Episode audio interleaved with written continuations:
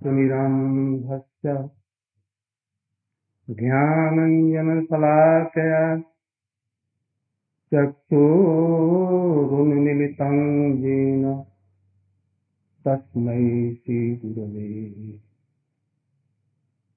वंशकल्पतरुभ्यश्च कृपासिन्धुभ्यैव च पतितानं पावनेभ्यो।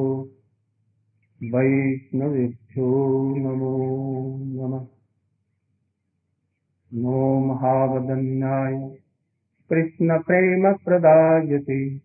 कृष्णाय कृष्णचैतन्यनम्ने गौरक्तिते।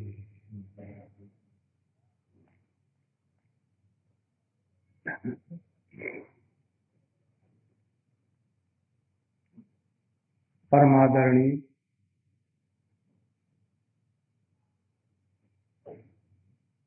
सज्जनों महानुभावों अध्यापकों और प्यारे बच्चों।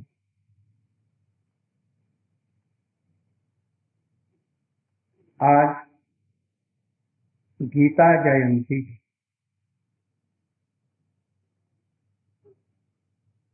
गीता जयंती का तात्पर्य क्या है?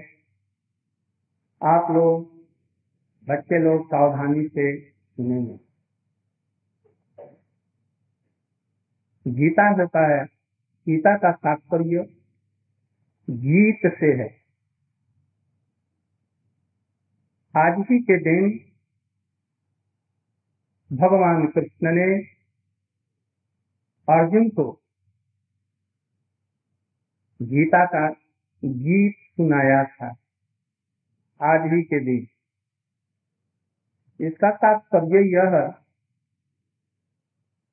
आज ही के दिन महाभारत युद्ध आरंभ हुआ था। आप लोग महाभारत का नाम सुना होगा, जिसमें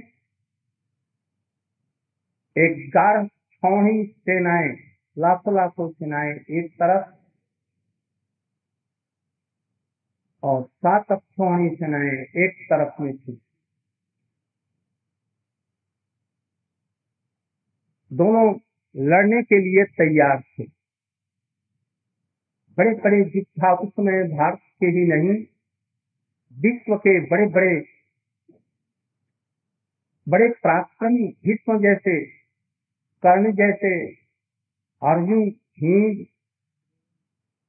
इत्यादि सब बड़े बड़े वीर थे रणबांकुरे जो युद्ध में कभी हारने वाले नहीं। अब युद्ध छिड़ जाने के लिए अब शंख बजने की तैयारी में थी। इतने में एक अलौकिक घटना हुई। अर्जुन ने कहा, कृष्ण से मैं देखना चाहता हूँ हमसे युद्ध में लड़ने के लिए कौन कौन है। युद्ध के बीचों बीच में आप रथ को स्थापन कीजिए। कृष्ण ने तुरंत घोड़े की बागडोर को छोड़ दिया और उनका रथ दोनों सेनाओं के बीचों बीच में खड़ा हो गया। कुछ आश्चर्य करने लगे। पांडव लोग डर गए। इसलिए समझी करने के लिए आ रहे हैं। कुछ लोगों ने कुछ सोचा, कुछ लोगों ने कुछ सोचा। किसी के समझ में नहीं आया कि क्यों ये रथ बीच में आया अर्जुन ने कृष्ण से कहा, हमारे गुरुजन हमारे ससुर हमारे पितामह जी, भाई लोग, स्वजन, आत्मीय बंधु, हमसे लड़ने के लिए यहाँ पर तैयार बैठे जिन लोगों के लिए मैं ये राज्य चाहता था, और वही युद्ध में अपना प्राण देने के लिए तैयार है, मैं रक्त से सजे हुए रक्त से सने हुए मैं सिंहासन को नहीं लेना चाहता, राज्य को नहीं लेना चाहता। भिक्षा मांग करके जीवन निर्वाह करूँगा किंतु राज्य के लिए इतने लाखों लाखों लोगों को मारकर मैं कदापि राज्य नहीं लेना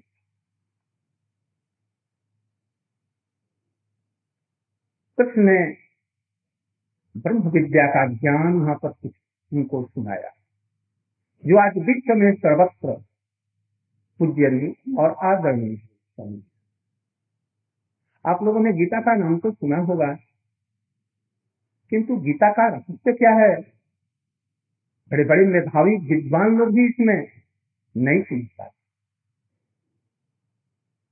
हम इसी के संबंध में दो एक बातें तो सरल, सहज, बुद्ध, गम्य भाषा में मैं कुछ बतलाने की चेष्टा करूँगा अर्जुन युद्ध में लड़ने के लिए तैयार नहीं था। कृष्ण ने उनको युद्ध के लिए तैयार इस युद्ध में हुआ क्या? सारे वीर मारे गए। उन सेनाओं में कोई बचा नहीं। एक तरफ़ में पाँचों पांडव और कृष्ण केवल बचे। और दूसरी तरफ़ में ग्यारह स्वामी सेनाओं में से केवल तीन वीर बचे और कोई नहीं बचा। अश्वत्थामा कृपाचार्य और तीन ही केवल बचे लड़ाई कैसी हुई? अद्भुत लड़ाई। किसी ने मंत्र फूका, बाण चलाया और आग लग गई। सभी लोग जलने लगे। दूसरे ने बाण चलाया और वो उससे पानी की वर्षा होने लगी, आग रुक गई। जब वर्षा होने लगी तो तीसरे, दूसरे ने प्रतिपक्ष ने ऐसा बाण चलाया कि हवा से लोग वर्षा ही एकदम उड़ गई इस इस तरह के किसी ने सड़कों की ऐसी वर्षा कर दी, किसी ने कुछ किया अद्भुत किंतु सब वो विद्या भी समाप्त हो गई उन वीरों के साथ में पांडव लोग युद्ध में युद्ध हुआ किस लिए आरंभ? इसका थोड़ा सा कारण बतला करके मैं गीता के गीत पर आप लोगों को कुछ बतलाऊँगा। युद्ध किस लिए हुआ? युद्ध किस लिए होता है? आज विश्व में युद्ध किस लिए होते हैं? राज्य के लिए होते हैं? अपने भोगों के लिए होता है? सभी चाहते हैं अपने शरीर से जितने प्रकार के भोग हैं, वो हमको सहज रूप में उपलब्ध हो, हमारी बराबरी का कोई रहे न है। जितने प्रकार के भोग हैं, उन भोगों को भोगने के लिए युद्ध होते हैं। मैं सबसे बड़ा भोग करने वाला बन। अभी हम लोग विद्या पढ़ रहे हैं, किस लिए?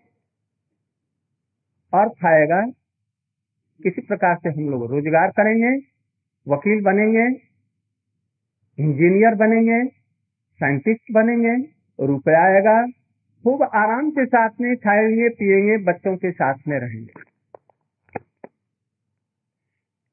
एक तरफ़ में वो युद्ध हो रहा था, दुर्योधन इत्यादि थे, वो चाहते थे हाँ इधर सुनिए आप लोग अच्छी तरह से। इधर उधर चित्त मत ले जाइए। पंद्रह मिनट का, बीस मिनट का समय आप लोग मुझे दें। दुर्योधन चाहता था। दुर्योधन कौन था? एक राजा थे संतनु, जिनके पुत्र थे भीषम पितामह जी। बचपन में उन्होंने प्रतिज्ञा की थी पिता के सुख के लिए। मैं सारा जीवन विवाह नहीं करूँगा बाल ब्रह्मचारी रहूँगा और राज्य को भी नहीं लूँगा। हमारी विमाता का जो पुत्र होगा वही राजा बनेगा। विमाता के दो पुत्र थे विचित्र विद्य और चित्रांगद वो दोनों में से दोनों की शादी हुई भीषम पितामह ने शादी नहीं की। एक की शादी होने के बाद में वो मर गए। दूसरे रहे। उनके दो पुत्र हुए। एक हुए बड़े का नाम था धीतराष्ट्र और दूसरे का नाम पांडु।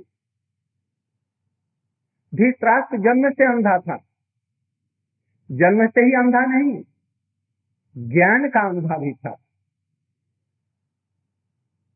बहुत स्वार्थी लोभी भी थे। राष्ट्र के द्वारा मैं सुखी और शांति हो सकूँगा, जीवन में हमारा जीवन सफल हो जाएगा। और दूसरे से पांडु बहुत धार्मिक प्रवृत्ति के व्यक्ति थे। किंतु किसी कारण से रोग से पांडु रोग उनको हो गया। इसलिए अल्प अवस्था में ही, उनको राज्य मिलने पर भी वो मर गए। उनके ये पाँच पुत्र थे। युधिष्ठिर, अर्जुन, भीम नकुल सहदेव और धृतराष्ट्र के एक सौ पुत्र थे। पांडु के मर जाने के बाद में, जब तक ये बच्चे बड़े न हो जाएँ, धृतराष्ट्र को राज्य का भाग दिया गया।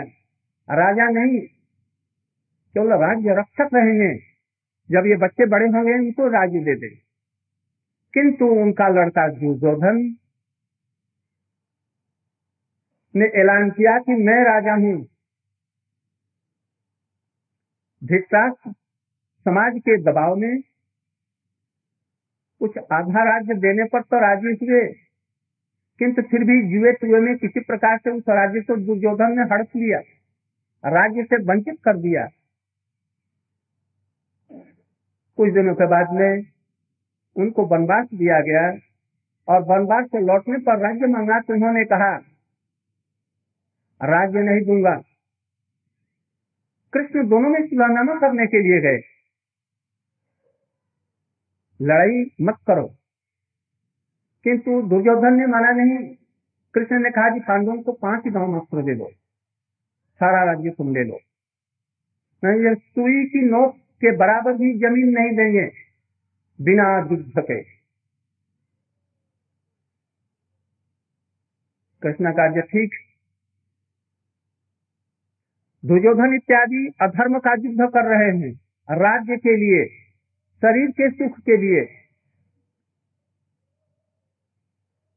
किंतु पांडव लोग धर्म के लिए कर रहे हैं, किस लिए धर्म के लिए?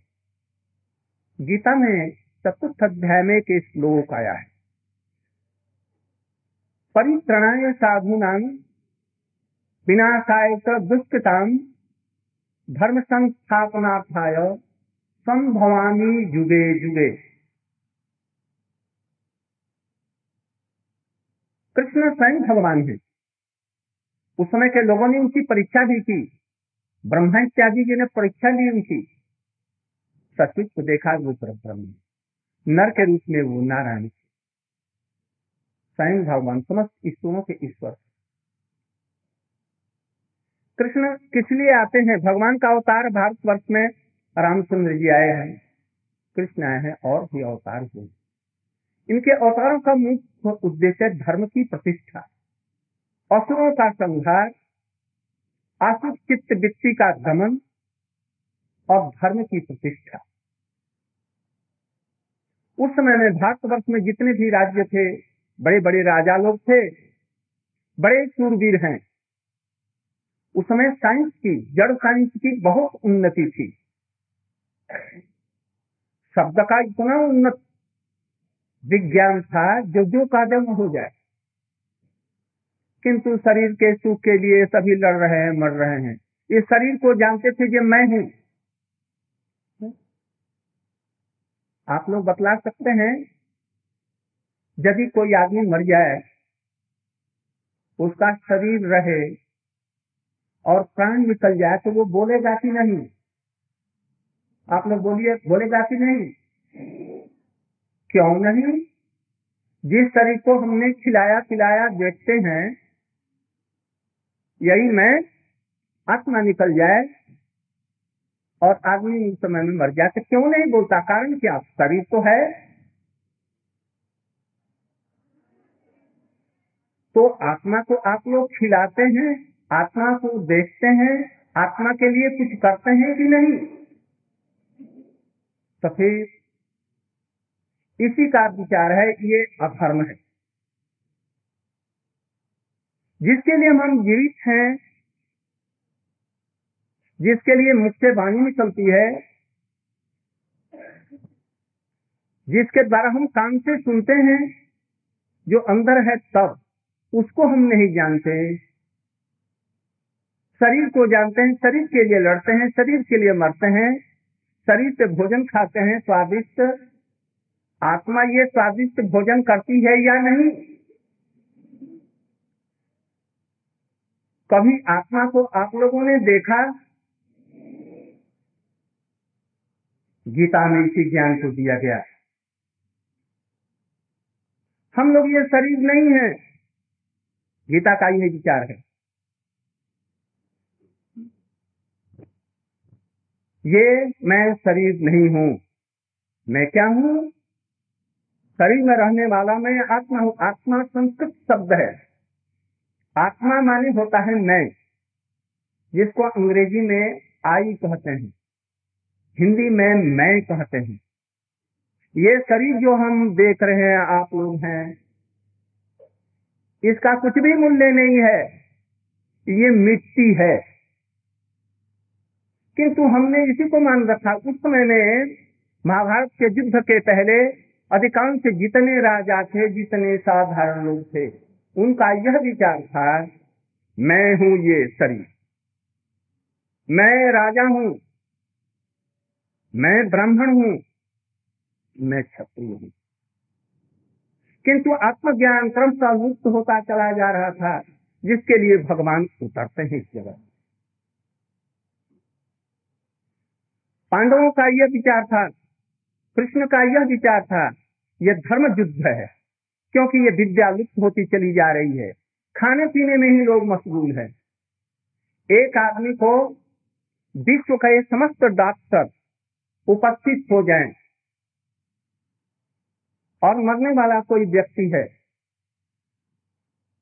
उसको समस्त विश्व के डॉक्टर समस्त अर्थव्यवस्था मिल करके भी उसको बचा सकती है कि नहीं, एक मिनट के लिए भी? नहीं बचा सकती है। इस चीज़ को समझना चाहिए। आत्मा निकल जाएगी डॉक्टर लोग या कोई भी, उसको फिर से लौटा लाने के लिए समर्थ है कि नहीं? नहीं। इसी ज्ञान का नाम अक्षर ज्ञान है। कृष्ण इसलिए लड़ रहे हैं कि ये विद्या भारत पर से लुप्त न हो जाए। संसार में कोई भी ऐसा देश और राष्ट्र नहीं है जिसमें आत्मज्ञान की ये बातें हैं। तो आप लोग का परम सौभाग्य है। हम लोग का परम सौभाग्य है। जिस देश में राम, जिस देश में कृष्ण आए हैं, उसमें हम लोग जन्मे। उस भूलि में जहाँ पर कृष्ण ने खेला वो मथुरा। और ब्रज में आप लोग यहाँ पर उपस्थित होकर के विद्या लाभ कर रहे हैं। ये कम सौभाग्य की बात नहीं है। कृष्ण यहाँ पर भी आए होंगे। गौ आचराते हैं यहाँ, ज़रूर आए हैं अभी कहते हैं भारतवर्ष से कृष्ण बंसी बजाने कहाँ बजा रहे हैं? बजा रहे हैं भारतवर्ष में ही कौन से भारतवर्ष में? कोटि कोटि ब्रह्मांडों में कोटि कोटि भारतवर्ष हैं। एक ही भारतवर्ष ये नहीं है। असंख्य कोटि कोटि ब्रह्मांड है। आज वो किसी भारतवर्ष में वहीं पर बंसी बजा रहे होंगे। फिर ए, एक कल्प के बाद में करोड़ों करोड़ों के वर्षों के बाद में उनकी लीला घूमती फिर यहाँ पर आई। आप उस देश में जन्मे हैं। उस स्थान मथुरा में आप लोग हैं पढ़ रहे हैं या बहुतों का जन्म यहाँ होगा। यहाँ पर के कृष्ण ने बचपन की लीलाएँ यहाँ पर अत्याचारी संत को मारा। अगासुर बकासुर को मार करके धर्म की प्रतिष्ठा की धर्म की प्रतिष्ठा मैंने इसी पे अक्षर विद्या ब्रह्म विद्या की प्रतिष्ठा की। गीता में लिखा गया एक अक्षर। एक क्षर एक अक्षर और एक पुरुषोत्तम खर किसको कहते हैं? खर ज्ञान, जो क्षरित होता है। जो कि आज एक तरह का है, कल रूपांतरित हो जाएगा, तीसरे दिन बूढ़ा हो जाएगा, चौथे दिन जीर्ण और मलिन होकर के और फिर फट जाएगा, फिर अस्वस्थ नहीं रहेगा। कोई भी चीज़ हम जिसको देखते हैं, जन्म है। कुछ दिन के बाद में रहेगा, कुछ दिन। इसके बाद में पुराना हो जाएगा। धीरे धीरे पुराना से और पुराना हो जाएगा। और अंत में नष्ट होकर के उसका पता ही नहीं है यह है क्षर हम लोग अभी क्षर के अंतर्गत हैं। हमारा शरीर अभी है। अभी नौजवान होंगे। जो नौजवान हो गए हैं वो प्रौढ़ होंगे। जो प्रौढ़ होंगे, पचास वर्ष में अब उसके बाद में घूमने लग जाएँगे। बूढ़े होंगे जरस बुद्ध हो जाएँगे। और एक सौ वर्ष की आयु में बस समाप्त हो जाएँगे। उनकी आत्मा निकल करके दूसरी जगह जाएगी, शरीर मट्टी में मिल जाएगी। कोई भी मरेगा। कोई भी मरे। उसकी तीन चार प्रकार की गतियाँ हैं, उसके शरीर की। शरीर रख दिया जाए तो कीड़े पड़ जाएँगे। जला दो तो वो भस्म हो जाएगा। और पशु पक्षियों ने खा लिया कुत्ते गिद्ध इत्यादि ने तो वो शक्ति कर देगा, यही शरीर की अंतिम दशा है। इसी के लिए हम देखो, लड़ते हैं, मरते हैं, झूठ बोलते हैं, क्या नहीं करते। इसलिए ये खर है। इसके अंदर में जो आत्मा है, वो खर है, बद्ध जीव है। और कुछ जीवात्माएँ होती है, मुक्त होती हैं। शरीर से निकल करके उनका, इसके अंदर में एक बहुत सुंदर शरीर है। वो कभी जन्मता मरता नहीं है। गीता में कृष्ण ने अर्जुन को यही शिक्षा दी न जायते न म्रियते वदा कदाचिन्नायम भूत्वा भवितावान भूय अजो नित्यो शाश्वत अंकुराणे न हन्यमाने हन्यमाने शरीर। जीवात्मा अजगमय है। उसका जन्म नहीं है। न जायते कभी उसका जन्म आत्मा का नहीं, शरीर का जन्म होता है भाई। किसी भी शरीर में आत्मा प्रवेश होने पर उसको कहते हैं जन्म। और जिस समय आत्मा शरीर से निकल जाती है, उसको कहते हैं मृत्यु। आत्मा अजर अमर है, उसकी मृत्यु नहीं है। आप लोग अजर अमर हैं। आप लोग कभी भी मृत्यु की नहीं होगी।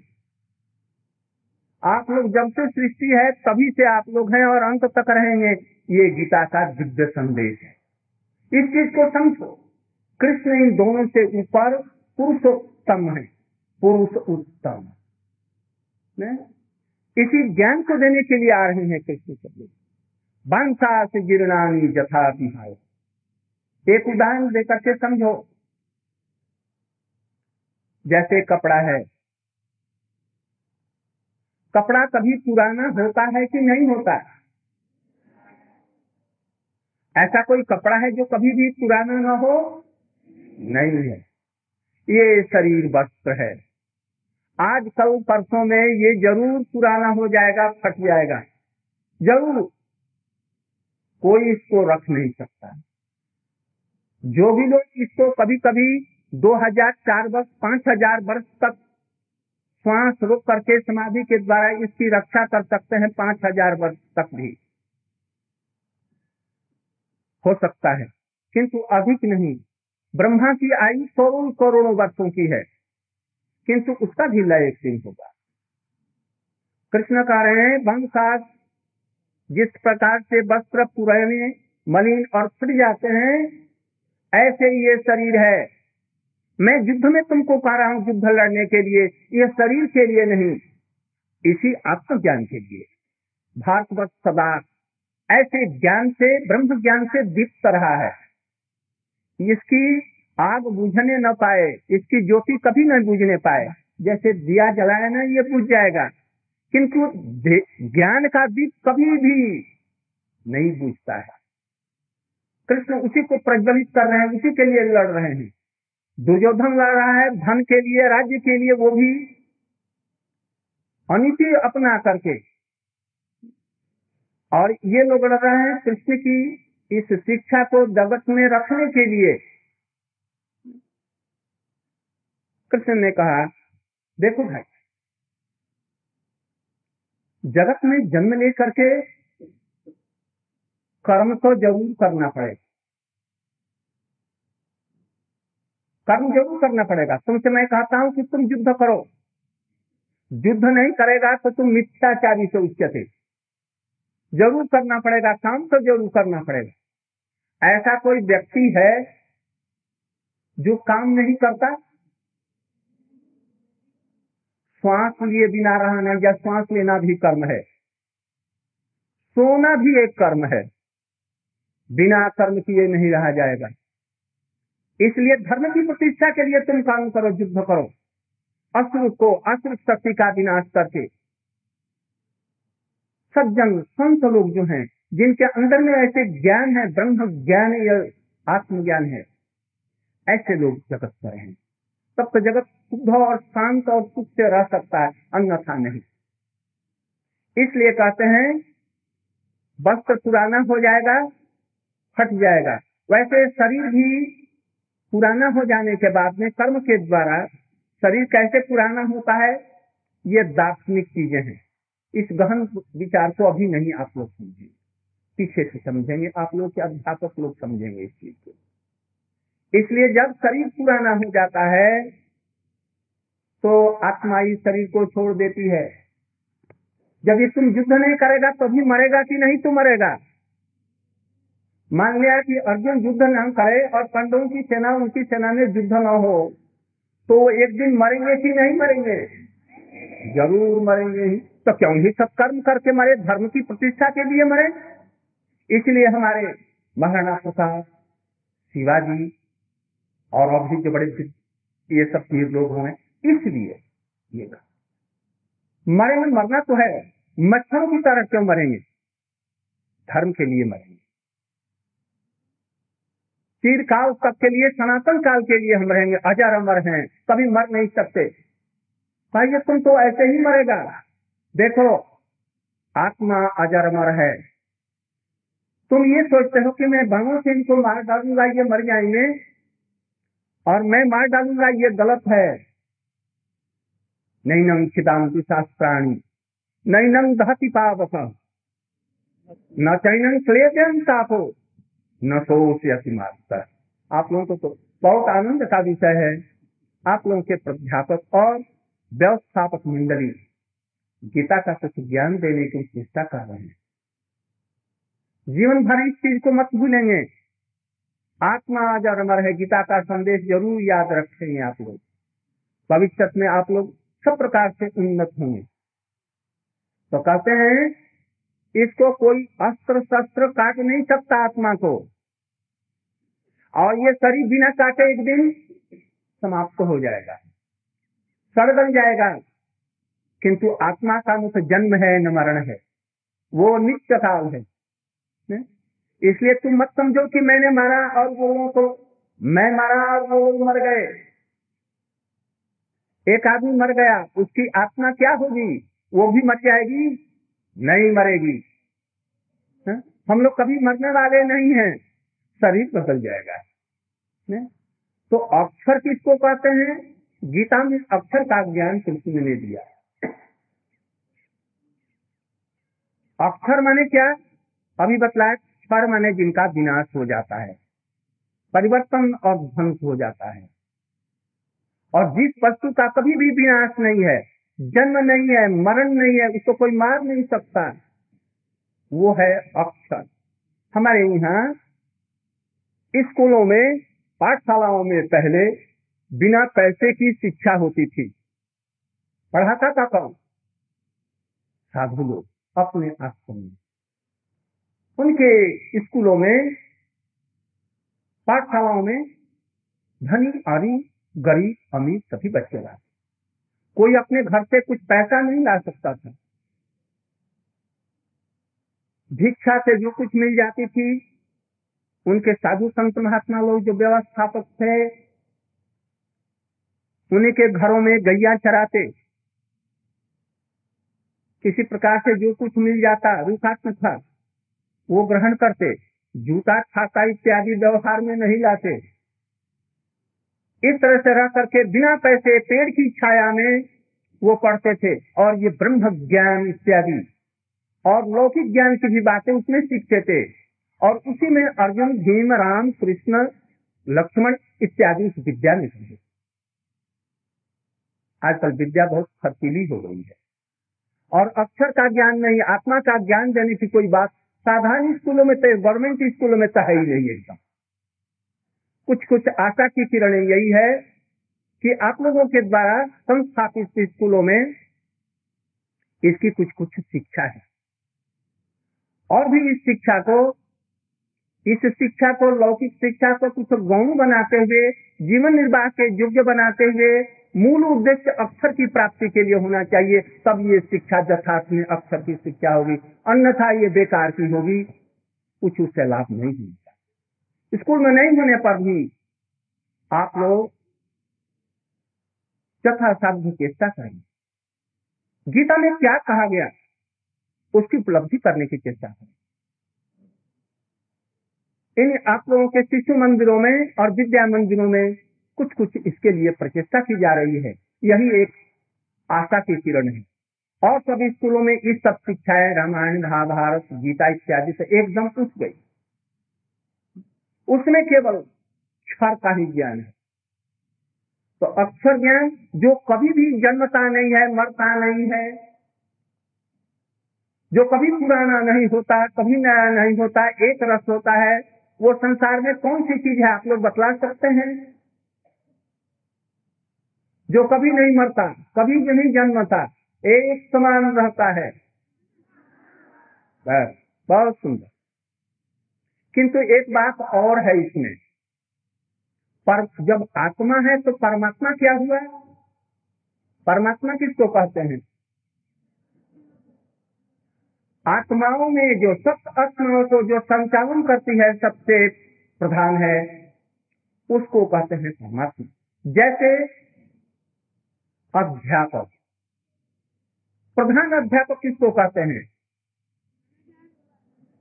प्रधानाचार्य है, वह प्रधान अध्यापक है। उसी तरह से जितनी भी विश्व में आत्माएँ हैं, संसार में आत्माएँ हैं हमारे शरीर में एक एक आत्मा है। और इन समस्त आत्माओं का विश्व भर के, करोड़ों विश्वों के, जो मूल संचालक एक हैं, उनको कहते हैं परमात्मा। कृष्ण ही परम परमात्मा है, वो परमात्मा ही नहीं, परम परमात्मा, परमात्माओं के भी आत्मा है। शरीर के लिए आत्मा मैं हूँ, इसके अंदर में एक एक आत्मा। और अनंत आत्माओं के मूल जो है, उनको कहते हैं परमात्मा। इन दो चीज़ों का ध्वंस नहीं होता। एक आत्माओं का, दूसरा परमात्मा। और बाकी जितनी चीज़ें हैं, सबका ध्वंस हो जाता है। इसी विद्या का नाम है ब्रह्म विद्या। इसको जानने के लिए लोग चेष्टा करते थे। गीता में अर्जुन ने, अर्जुन को कृष्ण ने इस विचार को दिया। कर्म करने के लिए नहीं कहा। युद्ध करने के लिए नहीं कहा, वो तो गौण उनका खता इस ब्रह्म विद्या की रक्षा करने के लिए और इसका उपदेश देने के लिए कहा। गीता में एक एक श्लोक, ये तो हुआ आत्मज्ञान की बात। गीता की एक एक उपदेश महामूल्यवान है। सोने के थाल में यदि चिंतामणि रख दी जाए, ऐसे ये गीता के उपदेश हैं। इसका उपदेश पालन करने वाला व्यक्ति जीवन में कभी भी अशांत नहीं रह सकता, सच में सुखी और शांति से रहेगा। मैं इसके, एक श्लोक की तात्पर्य में बतला करके संक्षेप में, जो बोधगम्य है, आप लोग समझ सकते हैं, ये बात गीता में एक श्लोक अनन्य चिंतयंतो मांगे जना पर्युपासते तेषामहम नित्य अभियुक्ता नाम योग क्षेम वहम ब्रह्म विद्या का तो आप लोगों को बतला, जो अजा अमर है, वो अक्षर है, परम अक्षर कृष्ण ही है। वो मनुष्य के रूप में दिख रहे हैं, किंतु उनको मनुष्य मत समझो। उनका जन्म और मरण नहीं है। जन्म और मरण जैसा दिखता है, किंतु जन्म मरण नहीं है। ये शिक्षाएँ बहुत दिन की है। मैं संक्षेप में दो एक बातें चल बतलाता हूँ। कहते हैं, अनन्य रूप में जो भगवान का परमात्मा जो है, समस्त आत्माओं के जो मूल है, अनन्य रूप से उन कृष्ण का जो भजन करता है, चिंतन करता है, उनके निर्देश से चलता है। तो कहते हैं तेषाम हम नित्य अभियुक्तान, जो अपने मन को, अपने तन को, शरीर को और आत्मा को हमारे में जीव जो लोग लगा देते हैं। उनको और देह इत्यादि की कोई शुद्ध बुद्ध नहीं है तो उनके जीवन का निर्वाह कैसे होगा? यदि हम अपने जीवन की रक्षा करने के लिए खाए नहीं, कोई चीज़ संग्रह नहीं करें तो हम कैसे जीवित रहेंगे? कृष्ण कहते हैं चिंता मत करो। जो लोग अनन्य रूप से हमारा भजन करते हैं, जो सब समय अपने मन को हमारे में लगा दिया है, उनको शरीर की सूझ बूझ नहीं है। ऐसे भक्तों की ज़रूरत जो होती है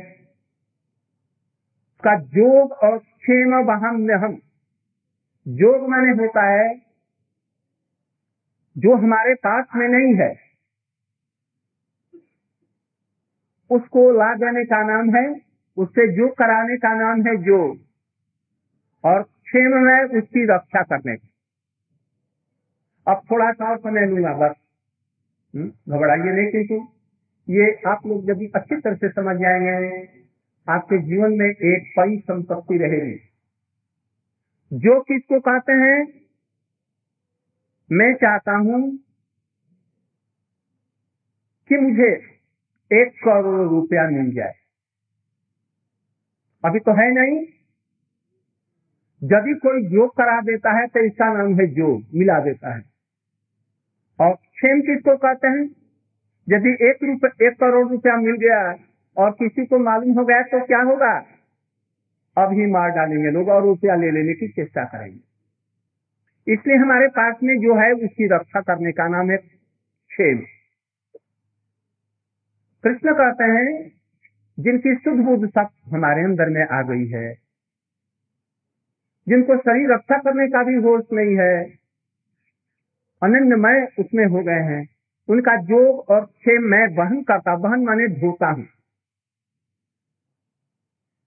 आज से करीब करीब पाँच सौ सौ वर्ष पहले, एक भक्त थे। गीता के विद्वान आदमी उस पर कुछ लिख रहे थे व्याख्या उनका नाम था अर्जुन मिश्र। क्या नाम बतलाया? ठीक है।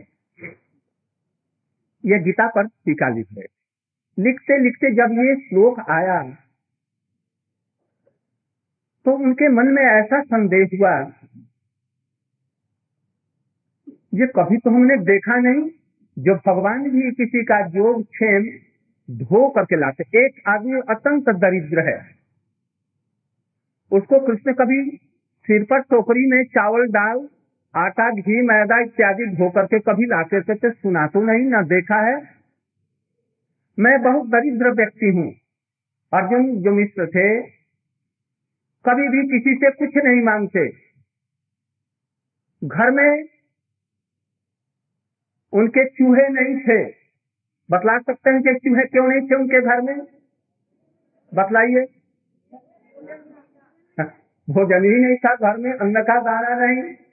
तो चूहा किस लिए रहेगा? ठीक है। तो उनके घर में चूहे नहीं थे।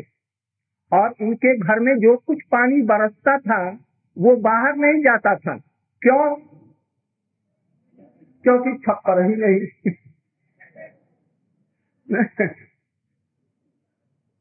ऐसे व्यक्ति बेचारे थे। गीता में उनका विश्वास तो था। आज जब ये श्लोक आया तो उनके मन में ये संदेह हुआ, मेरी उम्र साठ वर्ष की हो गई। मैं खुद भिक्षा करके जाता हूँ और जो कुछ लाता हूँ, उसे हमारा और हमारी पत्नी का जीवन निर्वाह होता है। कुछ दिन मिलता है, कुछ दिन नहीं मिलता। कभी मुट्ठी भर चना, कभी वो भी मना। वो भी नहीं मिलता ऐसे उपवासी सो जाते हैं। तो भगवान मेरी, मैं उनका तो अनन्य रूप से भजन करता हूँ। अनन्य माने क्या? केवल मात्र कृष्ण चाहिए, और किसी दूसरे का भजन नहीं, तब ये आनंद होगा। और उसमें भी और भी शर्त है, किंतु पीछे वो शर्त हम बतलाएँगे। किंतु अंततः ये होना चाहिए, जो कुछ हुआ वो अपने प्रभु कृष्ण ही से मांगेंगे। तो वो साठ वर्ष की उम्र में सोच रहे हैं उसका अर्थ लिख रहे हैं, भाई, भगवान तो कभी धो करके क्यों देंगे? आज तक तो किसी को धो के दिया नहीं, और आज तक हमारे घर में एक चावल का दाना भी कभी नहीं ले आए। मैं जाता हूँ, बड़ी मुश्किल से भिक्षा करके लाता हूँ। उन्होंने क्या किया? जब उसका अर्थ लिखने का हुआ एक्सप्लेनेशन करने के लिए तो अर्थ करते करते रुक गए, और एक लाल काली दवा से लिया कलम में लाल और लाल से, स्याही से उन्होंने उसको काट दिया ये गलत। वो ऐसे दे सकते हैं, दूसरों के माध्यम से भेजवा सकते हैं, किंतु वो क्यों धोने लगे? और दूसरी बात, उनका शरीर ही नहीं है उस ब्रह्म का। कुछ लोग कहते हैं कि ब्रह्म का शरीर ही नहीं, शरीर तो हम ही लोगों का है। ऐसा नहीं, ब्रह्म का भी शरीर है। उनका ही शरीर नहीं तो जगत में शरीर आएगा कैसे? इसलिए उन्होंने कजात चलो भिक्षा, बस काट करके और पोथी में सूता लपेट करके, डोरी लपेट करके पुष्प को रख दिया ठाकुर जी के घर में और चल पड़े। स्त्री घर में रह गई। कपड़ा तो फटा हुआ था। बस स्त्री का कपड़ा ले लिया और अपना कपड़ा पुराना स्त्री को दे दिया। भिक्षा आज ऐसा हुआ। बारह बज गया, एक बज गया, दो बज गया, कोई भिक्षा नहीं मिली। ये सत्य घटना आप लोगों से बतला रहा हूँ, जिन्होंने टीका लिखा, उन्होंने खुद ही इसमें लिखा। तो उन्होंने जब देखा जैसे एक बज गया, दो बजे गया, कि कहीं आज कोई भिक्षा ही नहीं मिली। घर में लौटे बड़े उदास थे करके और उधर वो लाइन याद थी जो हम। इसमें, बीच में क्या होता है? एक छोटा सा सांवला लड़का साधारण सांवला लड़का एक पीला कपड़ा यहाँ पर पितम्बर पहने हुए ओढ़े हुए। और एक बहनी लेकर बहनी मने समझते हैं आप लोग? बंगी मने होता लकड़ी का ऐसा लेकर के उसके दोनों तरफ़ में रस्सियाँ बाँध दी जाती हैं और उस पर रस्सियों में टोकरी रख करके और उसको ले जाते हैं। जैसे पानी भरने वाले भी ऐसे ले जाते हैं कांवर जिसको कहते हैं। तो कांवर पर उसने कांवर ले लिया और कांवर पर दोनों तरफ़ में, दोनों बड़ी बड़ी टोकरी और उसमें चावल, दाल, आटा, घी, मैदा, बूरा, खाने का समस्त सामान और सब्ज़ी इत्यादि भर करके और उस ब्राह्मण के घर पर थप थपाया। मैया मैया, दरवाज़ा खोलो। इनकी पत्नी ने सुना, अभी तो हमारे पति अदेव आए नहीं, ये कौन है? देखा जी, बड़ी सुरीले कंठ से एक बालक की आवाज़ मैया मैया, दरवाज़ा खोल। जल्दी से आए दरवाज़ा खुला देखा। पसीने से लग एक छोटा सा सांवला बच्चा।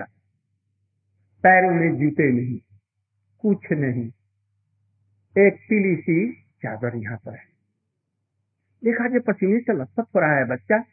अरे बेटा, तुम कहाँ से आया? तो हमारे गुरु जी ने हमको ये दे दिया ये जाओ हमारे घर में पहुंचाओ। उन्होंने मुझको दो एक बार बुलाया। उम्र कितनी होगी? साढ़े बारह वर्ष या आठ नौ वर्ष की। छोटा अभी सुकुमार बच्चा अभी किशोर भी नहीं, बालक वो सुंदर सुकुमार शरीर। देखा ये पसीने से लखपत हो रहा है। नक पे दिया। ब्राह्मणी ने देखा पीट पे लाल दाग निकल रहे मानो अभी रक्त निकल रहा है, अभी रक्त निकल ब्राह्मण के आँखों से आँसू आ इतना सुकुमार छोटा सा बच्चा एक तो इतना भार लाद दिया और आने में इसको विलम्ब हो गया। तो नक्श चिर किया? आज आएँगे हमने तो मैं तो जानते थे बड़े दयालु हैं, सहिष्णु है। तुम्हारे साथ में ऐसा नहीं है। बस बड़ी मुश्किल से भीतर ले गई। और ले जाकर के उसको रखा। बेटा थम जाओ थोड़ा सा पानी पी लो। बस पंखा एक ले आई ढलने लगी। बेटे बच्चे ने उस पंखे को ले लिया। कहा बेटा, एक बात करो, मैं जल्दी से जल्दी रसोई अभी बना करके ठाकुर जी को भोग लेकर के तुम्हें खिलाती हूँ। तुम दो मिनट के लिए रुक जाओ। तुम ऐसे तुमको नहीं जाने दी अच्छा भैया तू बनाओ बस उसमें से सामान लेकर के रसोई बनाने में लगी। और इतने में ब्राह्मण जी ने आकर के दरवाज़ा पर उन्होंने सब छुपाया ब्राह्मण तो पहले से जली कटी हुई थी, बड़ी कोई क्रोधित मुद्रा में थी। उसने कहा जाकर के हाँ बड़े आए। इस बच्चे को लेकर के सब भेज दिया। आप नहीं जा सकते थे, दूसरे को नहीं कह सकते थे। हबड़ा करके दरवाज़ा खोला और एकदम कुछ आग बबूला हो गई। ऐसा तो आपने क्यों किया? तो मैंने क्या किया बस तो उस बच्चे के ऊपर आपने इतना लाभ क्यों दिया भाग अरे मैं बच्चा नहीं जानता हूँ, ना कोई भाग लादा आज तो मुझे एक दाना भी, मुझे भिक्षा में नहीं मिली। क्या तू बात पब्लिक जैसी कर रही है? अब तो मैं झूठ बोल रही हूँ। वो बच्चा तो अभी सामने बैठा हुआ है हमारे घर पर, वो आप बैठा हुआ है, चलो देखो तो। तो हुआ क्या बतलाऊ ना। अरे वो टोकरी में लेकर के आया, अपने गाँव में लेकर के। थका सा बच्चा पसीने से हो रहा हमने पूछा उन्होंने जो गुरु जी ने भेजा है तो मैंने तो कुछ भेजा नहीं। तो चलो तो देखो जाकर के देखा जो टोकरी भरी हुई है। खाने का सब सामान, उत्कृष्ट सामान उसमें रखा है। कहे बच्चा कहाँ गया? कहे यही तो बैठा था अभी, खोजने लगी। इधर दौड़ी उधर दौड़ी उधर दौड़ी। छोटी सी कोटी वो भी टूटी फूटी चारों तरफ़ देखा कहीं नहीं। ब्राह्मण भी खोजने लगे जो वो कहाँ गया। अब तो ब्राह्मण ब्राह्मण समझो हो जरा पुस्तक लाना तो वो, गीता की पुस्तक। गीता की पुस्तक ला करके जब ये श्लोक देखा जो छे वहाँ ने हम। देखा जो उस पर अब जो लाल काली थी, स्याही थी, उस पर नहीं है। वो अपने आप उड़ गई। जो वहाँ में ये भगवान उसको सिद्ध करके दिखला दिया, देखो जो हमारे लिए ऐसा करता है, उसके लिए जो गौर का मैं बहन करता हूँ, इस विश्वास पर रखो। अभी आप लोगों को जन्म किसने दिया? माता पिता ने नहीं। माता पिता यदि जन्म देते हैं तो अब बूढ़े हो गए, अब क्यों नहीं उनको बच्चा होता? इसलिए माता पिता जन्मदाता मिल नहीं है, ये सेकेंडरी है गौन है। इस चीज़ को समझिए। हमारे आत्मा का जन्म देने वाला कोई भी नहीं है। वो परमात्मा है। इस विषय को समझिए। किंतु कर्तव्य पालन करने के लिए हमको उनका आदेश इत्यादि सब मानना पड़ेगा। नहीं तो भगवान को भी कैसे समझेंगे इसलिए अभी माता के गर्भ में हम जब थे, मैया ने खाया चावल रोटी और वो दूध हो करके उस बच्चे को कैसे पहुँच गया? कौन पहुंचाता है? प्रभु पहुंचाते हैं। तो अभी वही रक्षा करने वाले हैं।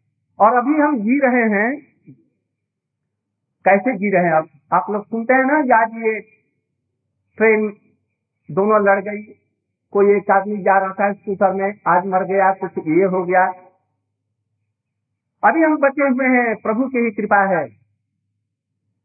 अभी हमें जो ब्रह्म ज्ञान होगा, गीता का ज्ञान है, ये भगवान की ही कृपा है।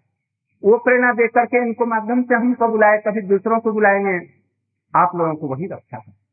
यदि इस आत्मज्ञान की हमारी रक्षा हुई थी हमारी रक्षा हुई। नहीं तो कल हम पशु पक्षी होकर के जन्म ले सकते हैं। कभी गैया बैल हो जाएँगे, कभी गाड़ी में लगा दिए जाएँगे। और बंगाल में कहीं जन्म हो गया तो जीवित मछली को ही खा जाएँगे लोग। ऐसा भी जन्म हो इसलिए इस जन्म में, मनुष्य जन्म में कृष्ण कहते हैं सबका पालन पोषण करने वाले इस चीज़ को समझे और अंत में ये कहा कि यदि तुम्हारे ज्ञान में कुछ नहीं आता, एक बात करो। सर्वधर्मान परित्यज्य मामेकम शरणम ब्रज अहम स्वाम सर्वपे पाप मोक्ष माँ। अनकंडीशनली सरेंडर करो भगवान के चरण सवेरे अंदर तक कुछ नहीं होता है। कृष्ण कृष्ण कर दो कलयुग का ये महामंत्र है एक। आप, मैं आगे आगे बोलूँगा आप लोग पीछे पीछे बोलेंगे। हरे कृष्ण हरे कृष्ण कृष्ण कृष्ण, हरे हरे। हरे कृष्ण हरे कृष्ण कृष्ण कृष्ण, हरे हरे। हरे राम हरे राम राम राम, हरे हरे। हरे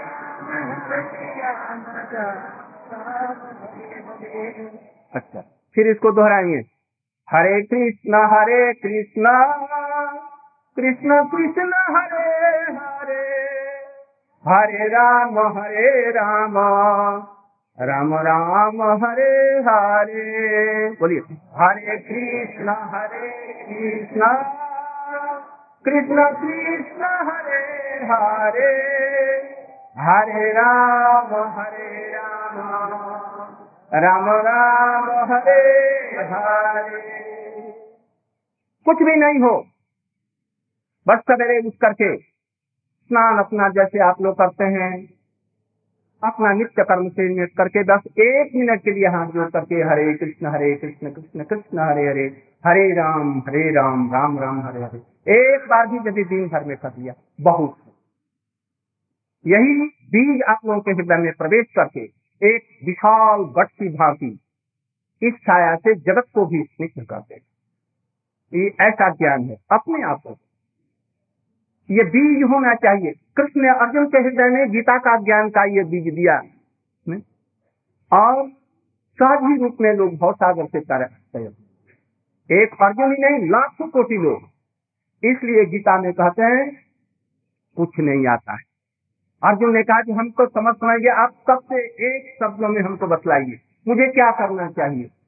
तो उन्होंने यही कहा अंत में, सर्वधर्मान परित्यज्य माम एकम शरण केवल मात्र हमारी शरण में आ जाओ, ये कह मैं तुम्हारा हूँ। बस इतना ही। मैं समस्त अधर्म से, पापों से तुम्हारा नित्य काल के लिए छुटकारा कर दूँगा यही गीता का अंतिम उपदेश है। आज यही गीता का उपदेश ऐसा कोई विश्व नहीं है, कोई राष्ट्र नहीं है जहाँ पर यह नहीं पहुँचता। आज विश्व के सभी राष्ट्र लोग, भारत के भारत उस समय तक अभी भी गुलाम है, अंग्रेज़ लोग चले जाने पर भी उनके विचारों के द्वारा हम लोग अभी गुलाम बने हुए हैं। धोती पहनने नहीं आती हम लोगों को। तो देश का क्या होगा? जब धोती ही नहीं पहनने आती। वो लोग चले गए तो उनके विचारों में हम अभी अभी तक हैं। कुछ अभी बदल नहीं रहा, गीता के ज्ञान के द्वारा ही बदलेगा। आप लोग उसकी किरणें हैं। आप लोग बड़े हुए, ये गीता का ज्ञान विश्व को सुनाएँगे। आज जिस समय कम से कम तो साठ सत्तर भाषाओं में गीता का अनुवाद हो रहा है, हो गया है, और सब लोग गीता पढ़ रहे हैं। और हमारे भारतवर्ष के दोस्त के ये लोग वंचित है, विशेष करके गवर्नमेंट के जितने भी स्कूल हैं, और सब स्कूल में। आप लोग यहाँ कभी गीता जानते भी हैं। गीता को किसने लिखा? वेद व्यास। किंतु देखो, याद रखो, उन्होंने लिखा, किंतु ये कृष्ण का कहा हुआ, कृष्ण की कही हुई बानी थी। व्यास जी ने ओरिजिनल रूप में, मूल रूप में उन्होंने उनकी लिखी हुई नहीं है। ये कृष्ण की बात है। कृष्ण की भाषा में उन्होंने लिखा इसलिए ये कृष्ण ही स्वयं इसके हैं। ये आज से पाँच छह हज़ार पहले ये बात पहले थी और उसके लाखों वर्ष पहले सूर्य को कृष्ण ने ये उपदेश दिया था। कृष्ण कहते हैं कि अर्जुन, तुम बार बार जन्म लेता है, मरता है, तुमको याद नहीं और हमको याद है। आप लोग भी ऐसे इसको याद रखेंगे अपने जीवन पथ पर आपके लिए, जीवन के लिए एक प्रदीप होगा जैसे ये दीप जला है। आप लोग अच्छी तरह से विश्व को गीता का ज्ञान देंगे और भारतवर्ष में ये विचारधारा पुनः प्रवर्तित हो। आज मैं यही शुभकामना लेकर के आप लोगों को शुभ आशीर्वाद दे करके मैं अपना वक्तव्य ही पर समाप्त करता हूँ।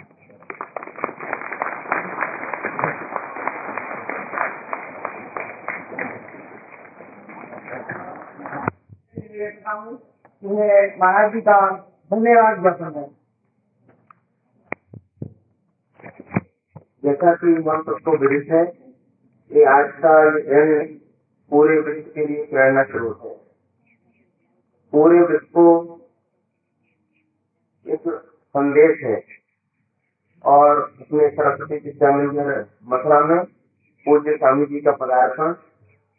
हो सकता है जिस प्रकार अर्जुन के बल ज्ञान के ऊपर जो छाया आ रही थी, वो में आई थी।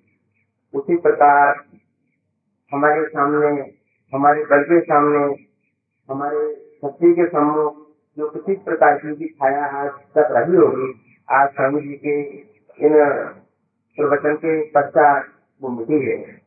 मैं अपनी प्रबंध समिति अपने विद्या मंदिर के भैया और आचार्यगण सभी की ओर से उनके चरणों में नतमस्तक हूँ। साथ ही उनके साथ जो संत समुदाय के लोग उपस्थित हैं, हमारे गण उपस्थित हैं, उन सबका भी मैं आभारी हूँ। सभी ने आज श्री गीता जयंती के अवसर पर यह पदार्थ वातावरण को एक उत्साह प्रदान किया है। विद्या मंदिर की ओर से मैं उनका आभारी हूँ।